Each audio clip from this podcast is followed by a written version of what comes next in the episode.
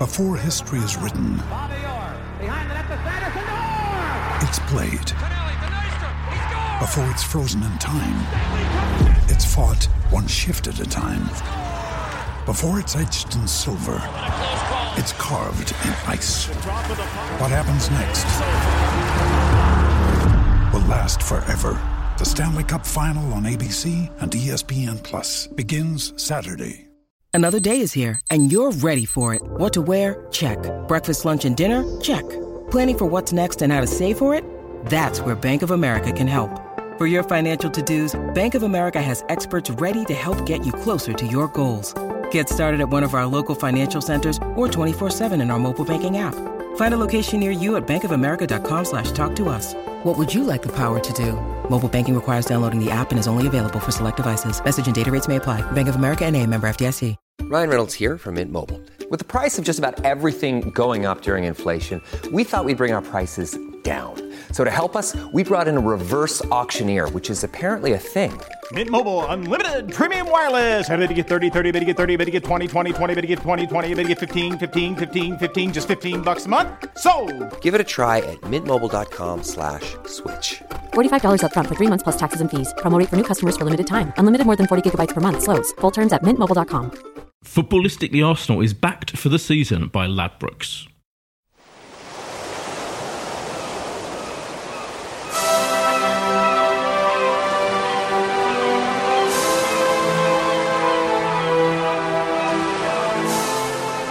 Hello and welcome to Footballistically Arsenal. I am Boyd Hilton still. Josh, Psychic Josh, is across the table from me. Hello. Great to see you, Boyd, and lovely new crepes you're wearing that you mentioned on last week's show. It's yes. Lovely Supreme Nike. Correct. Red and white, of course. Are they going to be your lucky Arsenal trainers now? It could be. Yeah, they're very comfortable as well as being extremely limited edition Supreme Nike. How SB. Limited?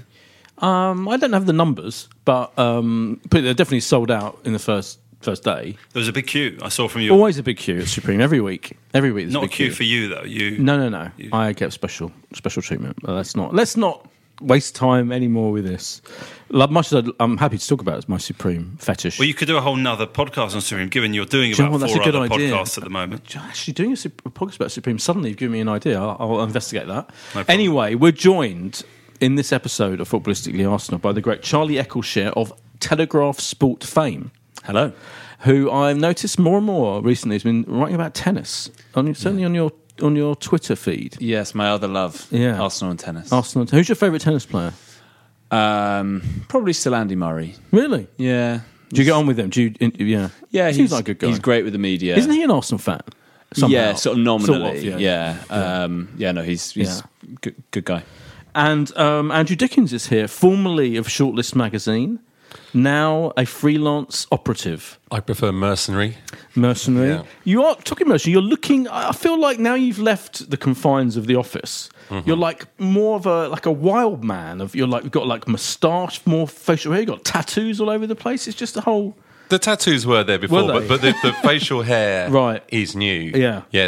It's one of those things you can't really do if you have colleagues or just see people generally during the day, which I don't. No. So, yeah. Wow. And we've got lots to talk about. Josh has done a menu. I'll go into the menu, but we are sponsored, as ever, by Ladbrokes. And if you want to check out the betting situation, go to bet.arsenalpodcast.net. On the menu, though, I'm going to go through the menu this week. I haven't done that for a while. Old school. We have Cardiff 2, Arsenal 3 to discuss in great detail, obviously. The Europa League draw. We're going to have a highly informed chat about that. The Carabao Cup draw. Lots of draws there were. A flurry of cup draws last week. A chest of draws. Thank you. The departure of Reece Nelson. I mean, I don't think we'd spend too long on that. And the Arsenal Legends game, which is happening because there's a bleak international weekend coming up. But Arsenal... If you want your Arsenal fix, then you can see Jérémie Aliadière playing for Arsenal Legends, yes, legends, in quotes. That's some indication of what I think about this particular game. It's really harsh. I'm going to defend it to the hill. You defend it, mate. Aliadière, one of those lovely ex-Arsenal players I've ever dealt with. More about that later.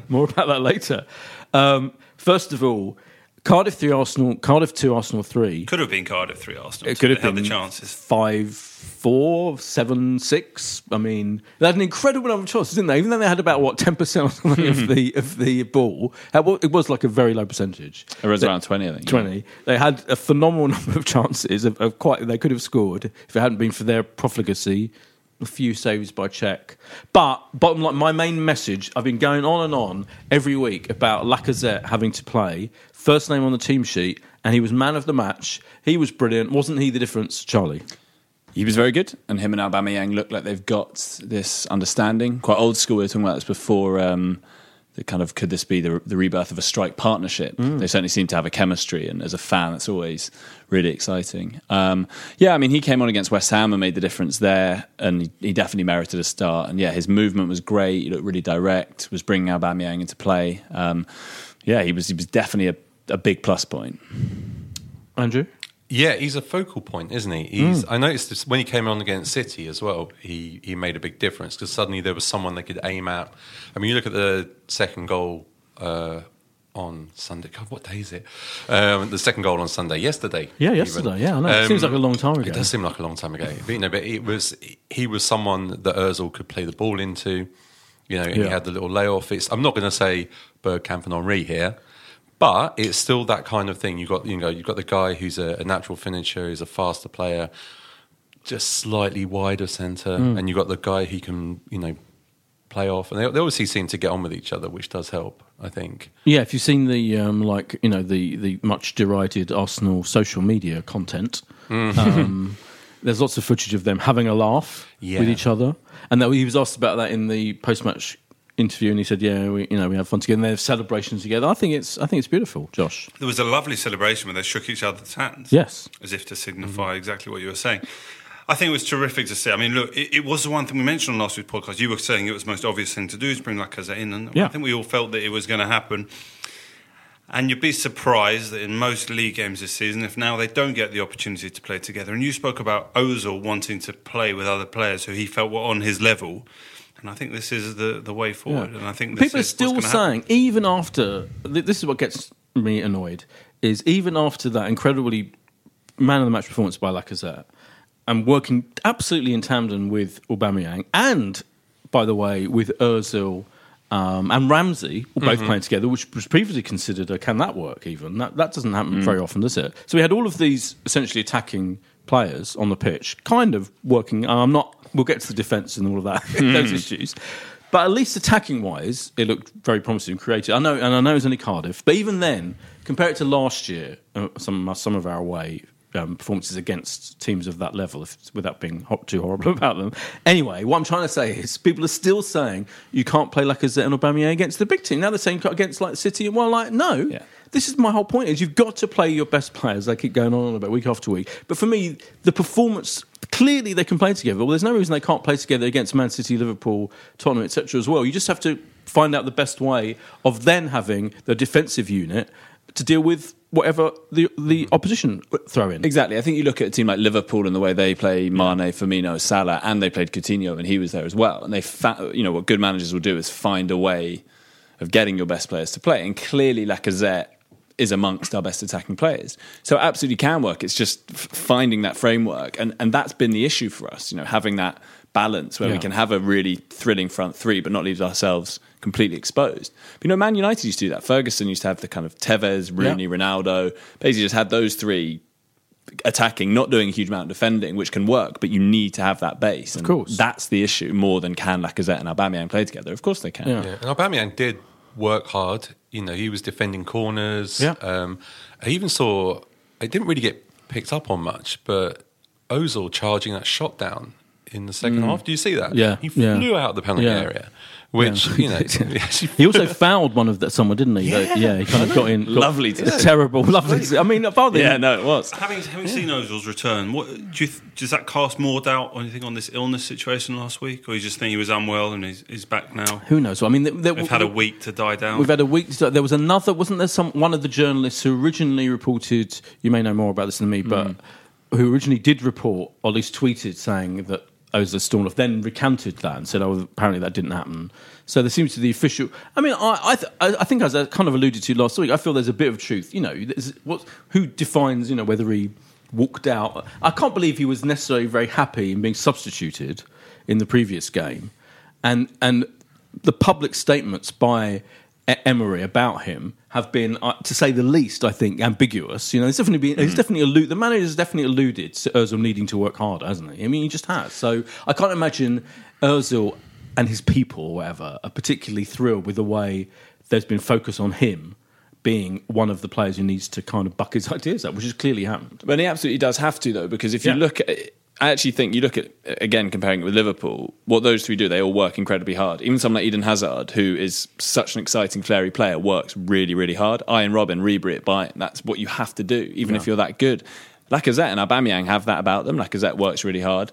Ozil's the one of those three, I would say, looks the most vulnerable if we want to play the way that Emery wants us to play. Yeah. Your turning point would be whether he, when clearly fit, isn't selected for that starting 11. And that would feel like a big statement, and that's not happened yet. Whether last week he was available and they just thought it was easier to sort of brush it under the carpet and make him unavailable for the game, at least in the sort of public's eyes, I don't know. But I didn't think I thought he was quite anonymous for large chunks of yesterday. I know, particularly that first half, he sort of almost forgot he was there at points. I think he was quietly effective. I watched the game twice. I sort of half watched it whilst decorating. And then watched it again this morning with a cooler head. Wow. A cooler head. Nice. Decorating's really hard work. Did you watch the Match of the Day highlights as well? Yes. Okay. So I've overanalyzed, if anything. It's a triple whammy. Wow. Yeah, the life of a freelance. Wow. Yeah. It's so true. Mm. But yeah, I think I was watching him particularly in the first half. It wasn't a great game. He wasn't dominating or anything like that, but he was getting the ball. He was looking for a forward pass. He was looking to be creative. And in the second half, he upped it even more. And he's had, I think we might be forgetting the summer that he's had. Yeah. Part of a god-awful German team. And not only part of a god-awful German team, but the focus of everyone's ire and hatred and blame. And then the whole resignation thing or retirement thing that came after that, it's going to get into someone's head, and I think it's going to affect his performance. So I think that's going to be part of it. But I think as time goes by, I thought it was I know. I agree with the thing about it at the time. I think it was a very Ozilian performance. Well, but this is the thing. I think we're getting to a point deep down. I've certainly had this point. I've spent the last 5 years probably defending Özil, almost like a family member. It's really annoying when people from the outside do. But realistically, a guy on that much money, he's just got to be more obviously effective, hasn't he? I mean, you look at someone like Hazard. Yeah. When Hazard gets the ball, you are terrified as a defender. Mm. I don't think that happens regularly enough with Özil. I'm not saying he's not a beautiful player. He's intelligent. He takes up great positions. But I think for that amount of money that he's on, you want someone who's just so dangerous, so consistent. And in big games, you would think, this is a guy who the opposition defenders are going to be scared of. I just don't think that happens regularly enough. Well, that's my problem. My problem with him has never been ever that he doesn't track back or even work hard enough. But I do think with this system, with us pressing more, he's going to have to just to fit into the system. He's going to have to change a little bit. But none of that is my issue with him. Is actually he doesn't actually create enough. He goes through long periods of games, or certainly in the last, in his latter period at Arsenal, post signing his $350,000 a week contract. It's the lack of creativity from him, and it was a period. There was an amazing. If you look at the stats, there's an amazing period where he was the most creative player in Europe. Like, he was creating the most chances, assists, and he had that record-breaking assist thing. But then it's completely tailed off. Look at the stats; it's totally tailed off. Even the chances, because I don't look. Assists depends on who's on the end of it. Because part of that was just our finishing, a lot worse. Yeah, okay, but even if you're setting up Danny Welbeck. I know. I hear you. But even then, I think watching his performances last season compared to the year before, it was chalk and cheese. He's not the kind of player like Hazard who's going to come on and take the game by the scruff of the neck in the way Hazard does. But you do expect him to create some extraordinary moments. That's what he's there for. But that's what I've found frustrating with him. Even like moments where his touch seems to have gone and suddenly, he won't be able to control the ball that you think he should. And all of that must be mental. I'm sure you're right. Mm-hmm. That's all.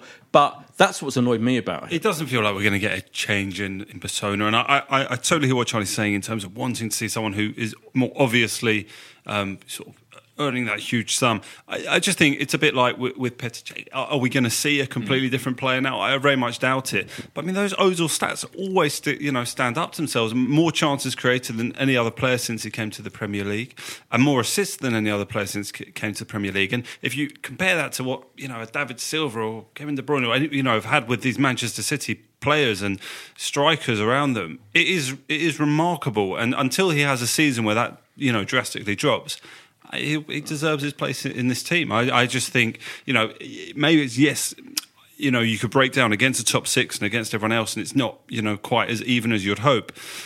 But I'm just excited. I think he was a bit quiet yesterday. I think there's a period coming. He's got. I mean, this is going to be a weird situation for him now. 2 weeks. It'll be the first time, presumably, in years he won't have had an international week. He'll be in training with most of the players who he wouldn't expect to usually be around. 10 of those. And you know what? That might not be the worst thing. I think there's 2-3 months coming where he's going to be brilliant again. I would pick him absolutely 100% every game. I would always pick him because I keep going back to play your best players. Like for me, him, Lacazette. Was yesterday exactly what you'd have done? Yeah, pretty much. Leno, Torreira? Leno, definitely. Leno and Torreira. So for me, the big questions are, why the heck... He's got to, hasn't he? I mean, for me, this is the perfect time. So he's given Czech his go... And Czech has completely shown that he cannot play football. Well, it felt like Czech, the whole thing, was giving him enough room to hang himself with. And I thought he'd maybe be more brutal and cut it after one game. But I feel now there's this chance, isn't there, in the international week? Isn't there? Yeah. Right now, let's give Leno a chance. I said last week that it almost felt like, with this situation... He's one mistake away from just being pulled out of the team. Yeah. And what he did on 8 minutes, I know we didn't concede, so it won't get the highlighting that would have done otherwise, but that was as poor a goalkeeping error as you can see in the game. However, Schmeichel today was interviewed and said no, he absolutely believes that Czech will remain in goal, number one. Goalkeepers all stick together, especially the old-timers. What do you think, Andrew? Well, I think at the start of the season when he was making mistakes, I mean, it was only one or two mistakes, but... of a certain type and really painful to watch. But he was also backing that up with some really good saves. So it was hard to drop him. If he's doing the main job of a goalkeeper, which is to stop the ball going in the net, or at least, trying to stop it going in the net. But I think you're right. I think the time will come. Maybe Leno has to play a Carabao Cup or Europa Cup. Europa League, sorry. A couple of those games and, just be present and be known to the fans and stuff like that. Because it's one of these things, isn't it? You're always a much better player when you're not playing. Yeah. But there are two things that worry me with the whole situation. One is that Leno can't be as good as we were perhaps hoping, because surely if he was a kind of Edison, Allison level, he's clearly not, because you would just start him, right? You wouldn't be like, we'll give the old keeper a go. You just put him in. Or it's a case of Emery not being ruthless enough. If you think Guardiola, when he came in, was like, right, Joe Hart, I don't care that you're English and you're popular and you shout a lot, you're cut. Yeah. I kind of feel Leno can't be that much better than Czech, which is maybe a sobering thought. That's a depressing thought. My only theory is, look at what has happened with Lacazette, right? So we've been... most Arsenal fans have been going, why aren't you starting with Lacazette since the start of the season? I have, anyway. That he didn't, he hasn't. He stood firm, did not start him, brought him on at half-time. Then he played him from the start and he was man of the match. And it all, maybe that's his... maybe there's a method to his madness, do you know what I mean? He's holding Leno back, giving Czech the goes, the incumbent, getting into the point where it just has to play Leno, because then it becomes completely absurd. And I think so here's my theory is, and it'll be blown out of the water if it doesn't happen, he's going to pick him for the next game. But I don't think if you're a manager, and sorry to cut across you, if you're a manager, your job is to win points. And if you really thought Leno was that much better than Czech, I don't think you'd be playing games. You'd just be like, I want to not lose to City, I want to not lose to Chelsea, I'm going to put in a guy who's loads better than Czech. But man management's important as well, isn't it? So for me, what you're saying, he's not weakness. I mean, maybe it's a surprise. For me, the fact, again, that Mkhitaryan, some people thought that he played really well in the last game. I think he was okay, but he'd been pretty feeble, I thought, in the first couple of games this season. And I would have immediately dropped him, but... He doesn't seem, maybe his ruthlessness, is also realistic, and he's got to kind of keep, he's new. He's got to get the players on his side, hasn't he? As much as anything, as well as showing them that they will be dropped if they're not good enough. I don't know. I'm not. Yeah, Czech is one of the senior players as well. And there is an old-fashioned notion of having to earn your place in a team. Yeah, you come to a club, you don't just necessarily walk straight in, even though Guendouzi has. But, you know, that's maybe a slightly different situation. But, you know... when you're a 19-year-old with no top-flight pedigree, that's one thing. And doesn't Guendouzi seem to be the one that he has his favourite? He's like personal, I picked him out. And also he had a very good pre-season... Right. Yes. Whereas Torreira wasn't fit to start the season. If it was between the two of them, you could argue. Yeah. I think Torreira will be in next game without a doubt. Well, unless he has some... I don't know what Uruguay's fixture is this weekend, if they even have one. They'll probably have a nightmare travel. Just one thing about Czech, what you have to... I mean, obviously, 30 seconds in, he makes a small error, gets his feet, gets away with it, and actually we keep possession. 8 minutes in, it's a disaster error, I think. 8 times, 9 times out of 10, you concede a goal from that situation. But he kept with it, and that takes some balls, because the temptation would be, right, I've made a horrendous error. Every time it's back to me. I'm clearing it. I don't care what the manager instructs. But he persisted, and that shows something that you're showing faith back to the manager. You go, right, you know, this is what you want. I'm going to carry on. I'm going to give it. It almost would have been more... I take what you're saying, but it almost would have been more embarrassing if he'd have stopped... like playing out from the back, and because in fact there was a couple of other further incidents, weren't there? Where not on the same level, not on the same, but almost as bad. Like there was one goalkeeping moment where he kind of tracked one of the players. You've seen it 3 times. Do you remember who it was? Do you remember? Oh, he tracked, and then he got completely. Yeah, it was an open goal, and that was a difficult situation. Yeah. He got pulled out, and then obviously the header went back across goal. Yeah. And the original guy, was sort of clean through, so he did have to come out, and then the guy went away from goal. In that moment, he looked so old. Exactly, he did, didn't he? But I mean, I don't think anyone's questioning his professionalism. Clearly he's a great pro, and we all have to check. It's just whether this. If we want to play this way, it doesn't look it's that well suited. I personally will be amazed if he doesn't pick Leno and Torreira in the next game. So we should talk about... Certainly Torreira. Because Torreira came on and had like a golden... How long was he on for? Half an hour. Yeah. Half an hour. Was just like... Literally didn't do anything wrong. Every pass was, worked. But the question is, isn't it, who does he replace? There's the Xhaka question. Yeah. Which, again, we've talked about week in, week out. But he does give... He literally gave that goal. It was down to him. Now, I know his great skill seems to be, according to some, stitching together the play, right, from defence to... But if part of that is every single game giving the opposition a chance to score against us, then is that worth it? Isn't that the basic essence of a Premier League midfielder, to be able to stitch some play together? Like, why do we really rely on him? Can't Torreira do that? Can't Guendouzi do that? A weird thing with Xhaka. Like, there's still something inside me. Just feels like it's you and all these managers. They were there. Well, I watched again when I watched the second full-length viewing yesterday with a cool, calm head. He did actually play. Apart from he made 2 errors that were very costly. He played really well. He was moving the ball forwards quickly. His passing was good. There was the pass for the goal, the misplaced pass for the goal, but. We still should have defended that anyway. It's not like he gave it away to him 10 yards in front and goal. Yeah. But he knows how vulnerable we are when we get turned. And that was a completely weird, pointless thing to do. Yeah, and then he didn't, on that goal as well, he didn't then defend that well when he was trying to track back on it. But apart from that, he was very effective. And that's what's really frustrating, because I just think he has these little lapses. I think he has the... he's a big guy. He's quite physical. He's maybe not that quick. He's quite dirty, which everyone's after. Right. Everyone wants a dirty midfielder. But I think it feels like there's a lot of goodwill towards him. I think, or at least there has been, and people want him to be good. And I think he came, and I think we were a bit misled, and we're like, right, this is like the hard man, tough tackling central midfielder we've been missing for a decade. Then we realised he couldn't tackle. Then I was like, okay, well, he must be a really good passer, right? He's not actually that good a long-range passer. So now we're like, he must be a kind of he's a short-range passer. Yeah. But maybe he is. But most of the team should be capable. That's what my point is. We're clinging on to this idea that he's a great stitcher together of the play. But that's the merest you should expect, isn't it? It's the minimal you should expect. It's like when goalies are described as good shot stoppers. Right. Yeah, exactly. Well, that's his fucking job. It's at Arsenal. We need Xhaka, for me, like my Giroud dislike over the years. Both those players, for me, define the mediocrity that Arsenal can sink into. And I almost feel like, as fans, we just get inured to them. Like, we just accept Xhaka's going to play every single game. And I just don't get why. I just think Torreira's got to be a better bet.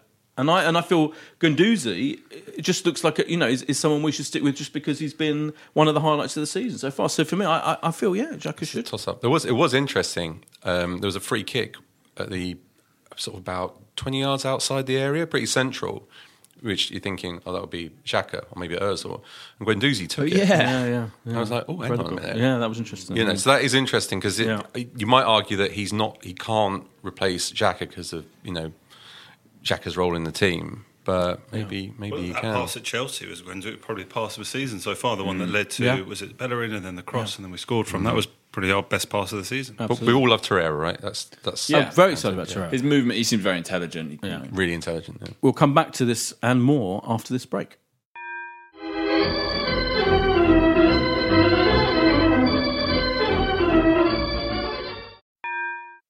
Footballistically, Arsenal is backed for the season by Ladbrokes. And we're back from the break. I do feel now that that Emery is getting closer to knowing his best team, albeit including substitutions like bringing Torreira on, and apart from Leno. So with that bearing in mind, I mean, in a way, partly we could. I mean, I'm just about to contradict what I said in the first episode, which was that I feel he's going to start with those players in the next game, Newcastle away. But equally, you couldn't entirely blame him if he kept with this team, could you? Having achieved that result, I don't know. How do you feel, or do we feel that actually, you know, that we were so flawed defensive? So the defense thing is interesting, isn't it? Because like people are saying, oh, it's just as bad as it was under Wenger, and what's changed? I actually think something has changed. First of all, we let in 8 goals in the first 3 games last season. So people who say we were better defensively last season is nonsense. So we've always been terrible defensively under Wenger. What's different now is we are this playing out from the back thing, which immediately is giving when it goes wrong, which it did do quite a lot, which it has done every game quite a lot. Yeah. Whether you're blaming Czech or the fullback or whatever, it's immediately giving the opposition a focus is to attack us right from the kickoff. That for me seems to be, and that seems to be one of the main, and the whole fullback starting on thing. All these things are different ways of playing, aren't they? That make us defensively. Well, you'd hope that if you're a team and you're going to play Arsenal this season, you probably want to do it early on because if we're getting used to a new system. You've got to remember, against West Ham, we were fortunate to win, and there's an argument to say we were pretty fortunate yesterday in that you let in 2 goals. On all crosses, we looked vulnerable. You had that moment where Čech came out and had to, you know, the cross goes in, header over. We've scored a goal only with 10 minutes left. This could be a really different conversation in a way. Could only have 2 points after the games.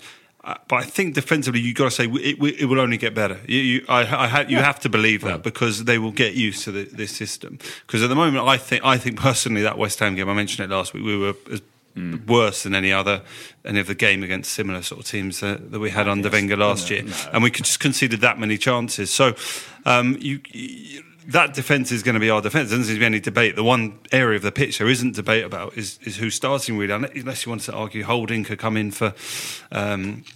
For Socrates at the back at the moment, you'd say, look, that is the 4 defenders, and hopefully they just get better as a unit. It's not. I don't blame it all on defenders, though. No. They're getting exposed a hell of a lot. It was quite interesting yesterday that Guendouzi was really dropping back into almost like a three at the back. I went to the Chelsea friendly in Dublin, and he was doing that a lot. He was easily our best player in that game, and we weren't very good. But he was doing that a lot. He was sort of like fitting back in as fullbacks pushing forward. Yeah. He was giving a bit of cover, and I think he did that yesterday a bit more, which makes us look a bit more solid. Well, that's the thing. I mean, I was going to say, for me, it's less about the playing out the back. It's more how exposed we look when we're turned over. And that West Ham game was like. Certainly the worst. That first half was painful. So I think it's more about clearly the way we want to attack, because we don't have out-and-out wingers really. Clearly the way we want to attack and get width is through the fullbacks moving forward. And you can do that. Man City do that. But the only way you can do that is if you have central midfielders who are going to cover that space. So I think it's about, you know, them learning to do that in a more efficient way. Yeah. And Walker and hopefully that'll happen. Like Mendy or whatever, just like a little bit better up. Yeah, and they've got... I mean, I even include Monreal. Like, I think, by the way, there's a slightly... you know, everyone loves Monreal and no one ever has a bad word to say against him. Hector Bellerin gets it in the net constantly now. He's one of the current... Well, Monreal didn't shine for one... Well, I was about to say, he didn't shine. And he's just as culpable, I think, as I think so Hector. Much of that is optics. I think that the way that, you know, Bellerin's this Instagram model model. Yes, he's such an easy target. Monreal, fashion lover. How dare he love his fashion? He has a life outside of it. Monreal looks just like how a fullback should look in most sort of traditionalist sides. I agree. He's so good going forward at the moment, Bellerin, though. He's great. His final ball's been fantastic this season. And I think that's good managing. He's playing to his strengths. His strength has always been going forward. It's just that we haven't had a system that's played to that. And now, and his passing was great. His final ball was good. Yeah, his final ball was better than it would be, as far as I'm concerned. All you have to say is, yesterday we played against the Premier League's weakest team, statistically, and we conceded 2 goals against a team that could not score until that point of the season, and could have conceded more. So, in theory, that's is an easy away game we're going to get. But look, the away form is what's going to decide this season. Because I think at home we will probably win 13-14 of those home games. We'll probably lose against the bigger teams. Our hopes of top 4 is just, can we go on the road? So at the moment, you'd probably say before the season, after 4 games, we'd probably all have predicted 6 points. Probably go, right, going to lose to City, lose to Chelsea, we should win the other 2 games. When we go to Newcastle away, that'd be the first game really this season where if you win, that will be an improvement on kind of what we were doing last season. And we lost that fixture, didn't we? That's a sign of intent. Yeah, it's a sign of intent.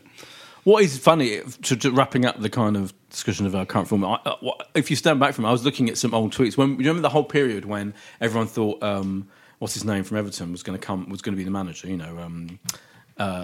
was the drummer? Which one? Martinez? Or... No. Our ex-player. Not Allardyce. Arteta, thank you. I'm an old man, I forget everyone's name. John. Remember that period where Arteta was the favourite before even Emery was even thought of, seemingly, and everyone was thinking, this is going to be, everyone was kind of guessing how we would become, and then when Emery came in, everyone's thinking, he's going to tighten things up, and it's going to be, and it's kind of like now, it's even more the case that you get entertainment absolutely guaranteed. All of our games have been unbelievably entertaining end to end, and I'm not saying, and I think actually one of the things that irritated me about late period Wenger is it kind of became a bit boring in a weird way, and we weren't playing that. Yeah, it was a myth. It was a myth, exactly. Yeah, we didn't, did we? Well, it's now actually I do think we have got an identity, which is it may be a funny identity, but it's our identity. Last couple of seasons were not pretty, at all. No. But I mean, the Chelsea game was mad because we were terrible for 15 minutes. No, it's weird. And it was all right. Yeah. 15 minutes. And I kept, at the end of that second half, I was gutted that we weren't 5-2 up. Yeah. I was like, why have we not wrapped this one up? Yeah. And then the second half, weirdly, when Torreira came on, we looked like a really solid defensive unit. It was like playing for a draw. For a while. Do you think, did anyone see the, on Sky, though, we've seen twice, did you do the initial, when they showed the formation? I thought the formation was so funny. If you look at it, I tried to... I fast-forwarded to the start. It's like they literally have the 4 in defence, like one, and then there's like 6 players that are just randomly spread, like we've no idea how they're going to line up. We're just going to throw them all at the screen and it'll be fine. And kind of subtle dig at our organisation. Exactly. And we should move on to the other items in Josh's menu. Oh yeah, Europa League draw. You were saying you might even go to one of these games. We usually go to a European game every season. We did Cologne we went to. Yeah, Cologne. Yeah. Oh no, we lost. That was Cologne's first win of a season. Yeah, that's right. Yeah. Having not won for 3 months, they beat us. But I am excited. Lisbon. Yeah, Lisbon. Because Lisbon is, obviously one of the great places in Europe. And one of a friend associated with this podcast may or may not have a lavish villa near there. I don't know. So, yeah, I'm going to go to that one, hopefully. Yeah, I've booked to go to Lisbon. Really looking forward to that. Is anyone going to go to... Azerbaijan to see Carabao. There's no direct flights. If someone pays for me to go and gives me a ticket, so I don't think we've got the budget. Same goes for Lisbon, by the way. As a freelance operative, you are available. I am available, really available. Yeah. So you'll have to go. Do you cover Arsenal's European games? I haven't done the European games. And actually, I can't go to that Lisbon game because I'm interviewing Alex Klebb, who's going to be in London playing against Chelsea on that day. Wow. Weirdly enough, he's at Bate Borisov. And that clashes. Amazing. So it's one of those, I saw someone with a Klebb shirt. Really? In the last home game. A modern shirt? And I meant to take a picture of it. It was like a modern shirt. Is it a new shirt? Yeah, a new shirt with Klebb written on it. That's mad. I thought it was so weird. Might be a family member. Maybe, still goes to the extended could be the Klebb. Could be. I mean, I don't think it was him. We're going to have to clean these microphones after this, aren't we? It's a decent draw. You got to say that. Yeah. But invariably, as with last year's Europa League, it's a time for cheap tickets and young players, I think. So you've talked there, I think, Andrew, about is that going to be the games that Leno gets maybe embedded into the squad? And you've got a Europa League game and a Carabao Cup game within 5 days, a Thursday and the Tuesday. And that will be interesting because, if he does perform really well in those, then maybe that is him sort of coming into the league team. So that was Jack Wilshere last season, didn't we? He played his way into the league team. Yeah, effectively. Absolutely. Yeah. And then got sold. But yeah, that's not about that. I don't think we'll take too many fans over to Baku. There's no direct flights. I mean, that's, you know, you've got to do well to not have a direct flight from London to wherever you've got to go for Europa League game. And then the other one's Ukraine, isn't it? Vorskla Poltava, yeah. It's the most Europa League draw. It's it's classic. It's textbook Europa. When you're when you're taking the piss about the fact you're in Europa League, Azerbaijan and Ukraine, right up there. Yeah, I think you were mentioning there before about we've got a bit amount of miles we've got to go. Was it 9,500 miles? Yeah. Is that right, Andrew? Yeah. Tottenham only 3,500. # conspiracy. Major conspiracy. I am slightly depressed about the Europa League. I said this last year. I'm excited about the weirdness of it all, but I do feel it will affect. It just affects the whole team, doesn't it? Even though obviously you might pick a completely different 11, and even though he's won the bloody competition, was it three times? Still has an obvious negative effect on any team that plays in that competition. It's just such a weird on Sunday to have a competition that immediately negatively impacts on you unless you win it, right? Yeah. It's just insane, isn't it? It was also kind of like a fun novelty last year. Yeah. Now it's like... Now it might have worn off already. The one thing that was interesting, obviously, it got to the latter stages of last season, it was clear, were we to get into the Champions League, would have to be by winning the Europa League. Yes. What will be interesting is if we somehow are in touch with fourth, come a quarter-final, come a semi-final, what the priority becomes. Yeah, I don't think any of us are expecting for us to somehow... You could be in touch with fourth. I don't think it's out of the realms. I don't expect that. I think we'll come sixth. Maybe it's Spurs crisis. If they do a bit more of what they did. We were saying before we started this podcast, what they did against Watford was incredibly Arsenal-like in going 1-0 up and finding a way to lose. Yeah. And the Carabao Cup draw got Brentford. Yeah, I mean, that's uninspiring. But Andrew did a research. Oh, yeah, you said you're all... as soon as I heard about the draw, I immediately went down to Griffin Park. I was going anyway. They were very much an Arsenal-like team, so we'll be fine. They're not going to get in our faces. And at home as well. Yeah, they'll just try and pass it around nicely. Club, aren't they? They sort of they've got all these stats guys. Have they? Benham is it? And I think they're owned by a betting agency. Benham, I think I'm right. They're sponsored by Leo Vegas or something. I don't know. Yeah, yeah. Isn't that where Alan Sugar's based as well? Brentford, isn't it? Is it Matthew Benham, the well-known data analytics. Yeah, I mean, expert, something like that. yeah, isn't data analytics something like you started on? It's Amstrad. Yeah, Amstrad, right? Yeah, the emailer. No, but this is more of like a Moneyball approach. Yeah, and Nico Yanaris came on as a substitute. Really? If anyone remembers him. He's central midfielder. Oh, yeah. Okay. So what the number 8 shirt is? Yeah. So it's an emotional return to the Emirates. That's Charlie's article. That's what a narrative. Yeah. Mm-hmm. Will you get a good reception? Like Jérémie Aliadière. Well, yeah. Coming up in You're Obsessed With This Legends Game. In fact, is Yanaris playing in that Legends Game? Yeah, maybe he is. I mean, I've seen some of the people playing. I don't know why you're mocking it. I think, it's an event for the two foundations of both Real Madrid and Arsenal. Great cause. All the profits from the event. But where are the legends like? Where's Ian Wright? Where's Dennis Bergkamp? Well, Wright doesn't play in these things, does he? I think he's got a very bad ankle. Oh, is he? But Perez. yeah. Perez. Okay, Freddie, Dave Seaman, I think. I know Ray Ljungberg's playing. Is that right? Yeah, I love Freddie.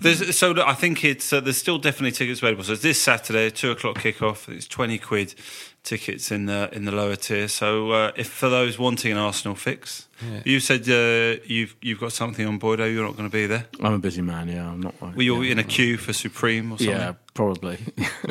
I think I'm gonna. Yeah, I'm gonna try and get there because I think managed by David O'Leary. Married by David O'Leary. And it's almost like a vision of what might have been. Yeah, the hell of what could have been. Post Leeds O'Leary. Yeah. That's a strange one. Are you going to bother with that one, Charlie? No. I think I've got to give that one a miss. Yeah. I'll be decorating. Yeah.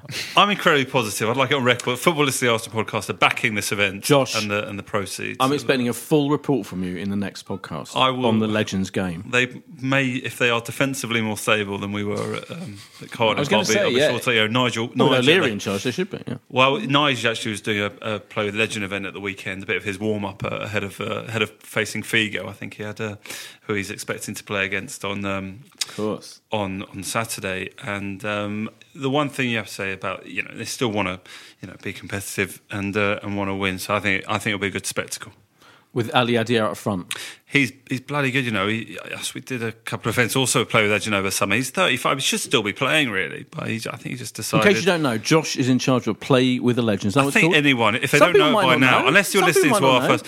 I am in charge of Play with the Legend, which runs events with former footballers. And talking of which, if you want to do an event and you want to come play ahead of an Arsenal fixture, we're back on the 23rd of September. We'll be playing in the Arsenal Hub. So if you want any information on that, playwiththelegend.com/Arsenal Hub. Was it not Aliadière who was instrumental in getting Guendouzi to come to... Yeah, because Arsenal? From Lorient, which is where Jérémie played the year before last. Yeah. Hey, I forgive him everything. Also, an invincible. Got 10 league appearances in that 2003-04 season, so we'll get him on this pod. I'm going to get him on this pod. I'm sure he'll be up for it. I don't think... Baptista be playing in that Legends game as well. God, that would be... Yeah. Baptista, that league... He did a hot... He was a big... He played for Madrid, and Anelka did half and half in the reverse fixture. He was a big, beefy guy, wasn't he? I remember that.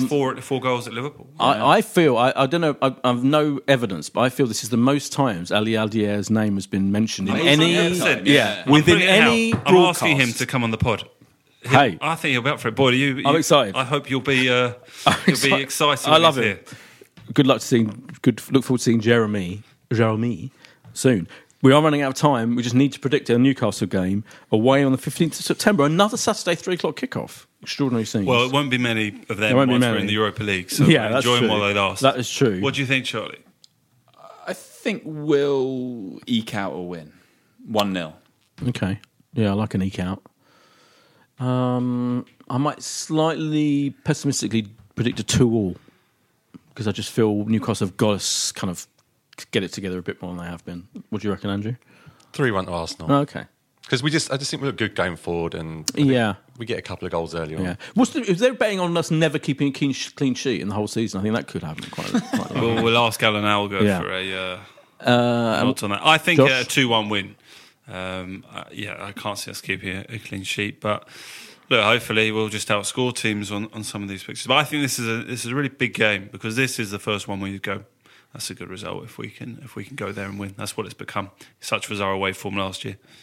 We have won away already this season. Of course, I'm saying at Cardiff, which are the worst. We've won away at the weakest team in the Premier League. I know, okay, now we have to go and win it. Slightly mid-table team. They made a big deal out of it. It's like, Emery's got his first away win. It's only his second away game. Yeah, exactly. Yeah. I know. It's got 50% win record at the moment. Anyway, thank you very much to Charlie and Andrew and Josh and to Jérémie Aliadière. And we'll see you in 2 weeks' time. Oh yeah, we have a break for the boring international week, which there are hardly any Arsenal players will be visible. Thank you very much. Bye. This is a Playback Media production. To listen to all our football podcasts, visit playbackmedia.co.uk. Footballistically Arsenal is backed for the season by Ladbrokes. Sports Social Podcast Network. Hello, it is Ryan, and I was on a flight the other day playing one of my favorite social spin slot games on ChumbaCasino.com. I looked over at the person sitting next to me, and you know what they were doing? They were also playing Chumba Casino. Coincidence? I think not. Everybody's loving having fun with it. Chumba Casino's home to hundreds of casino-style games that you can play for free anytime, anywhere, even at 30,000 feet. So sign up now at ChumbaCasino.com to claim your free welcome bonus. That's ChumbaCasino.com and live the Chumba life. No purchase necessary. VGW. Void where prohibited by law. See terms and conditions. 18+.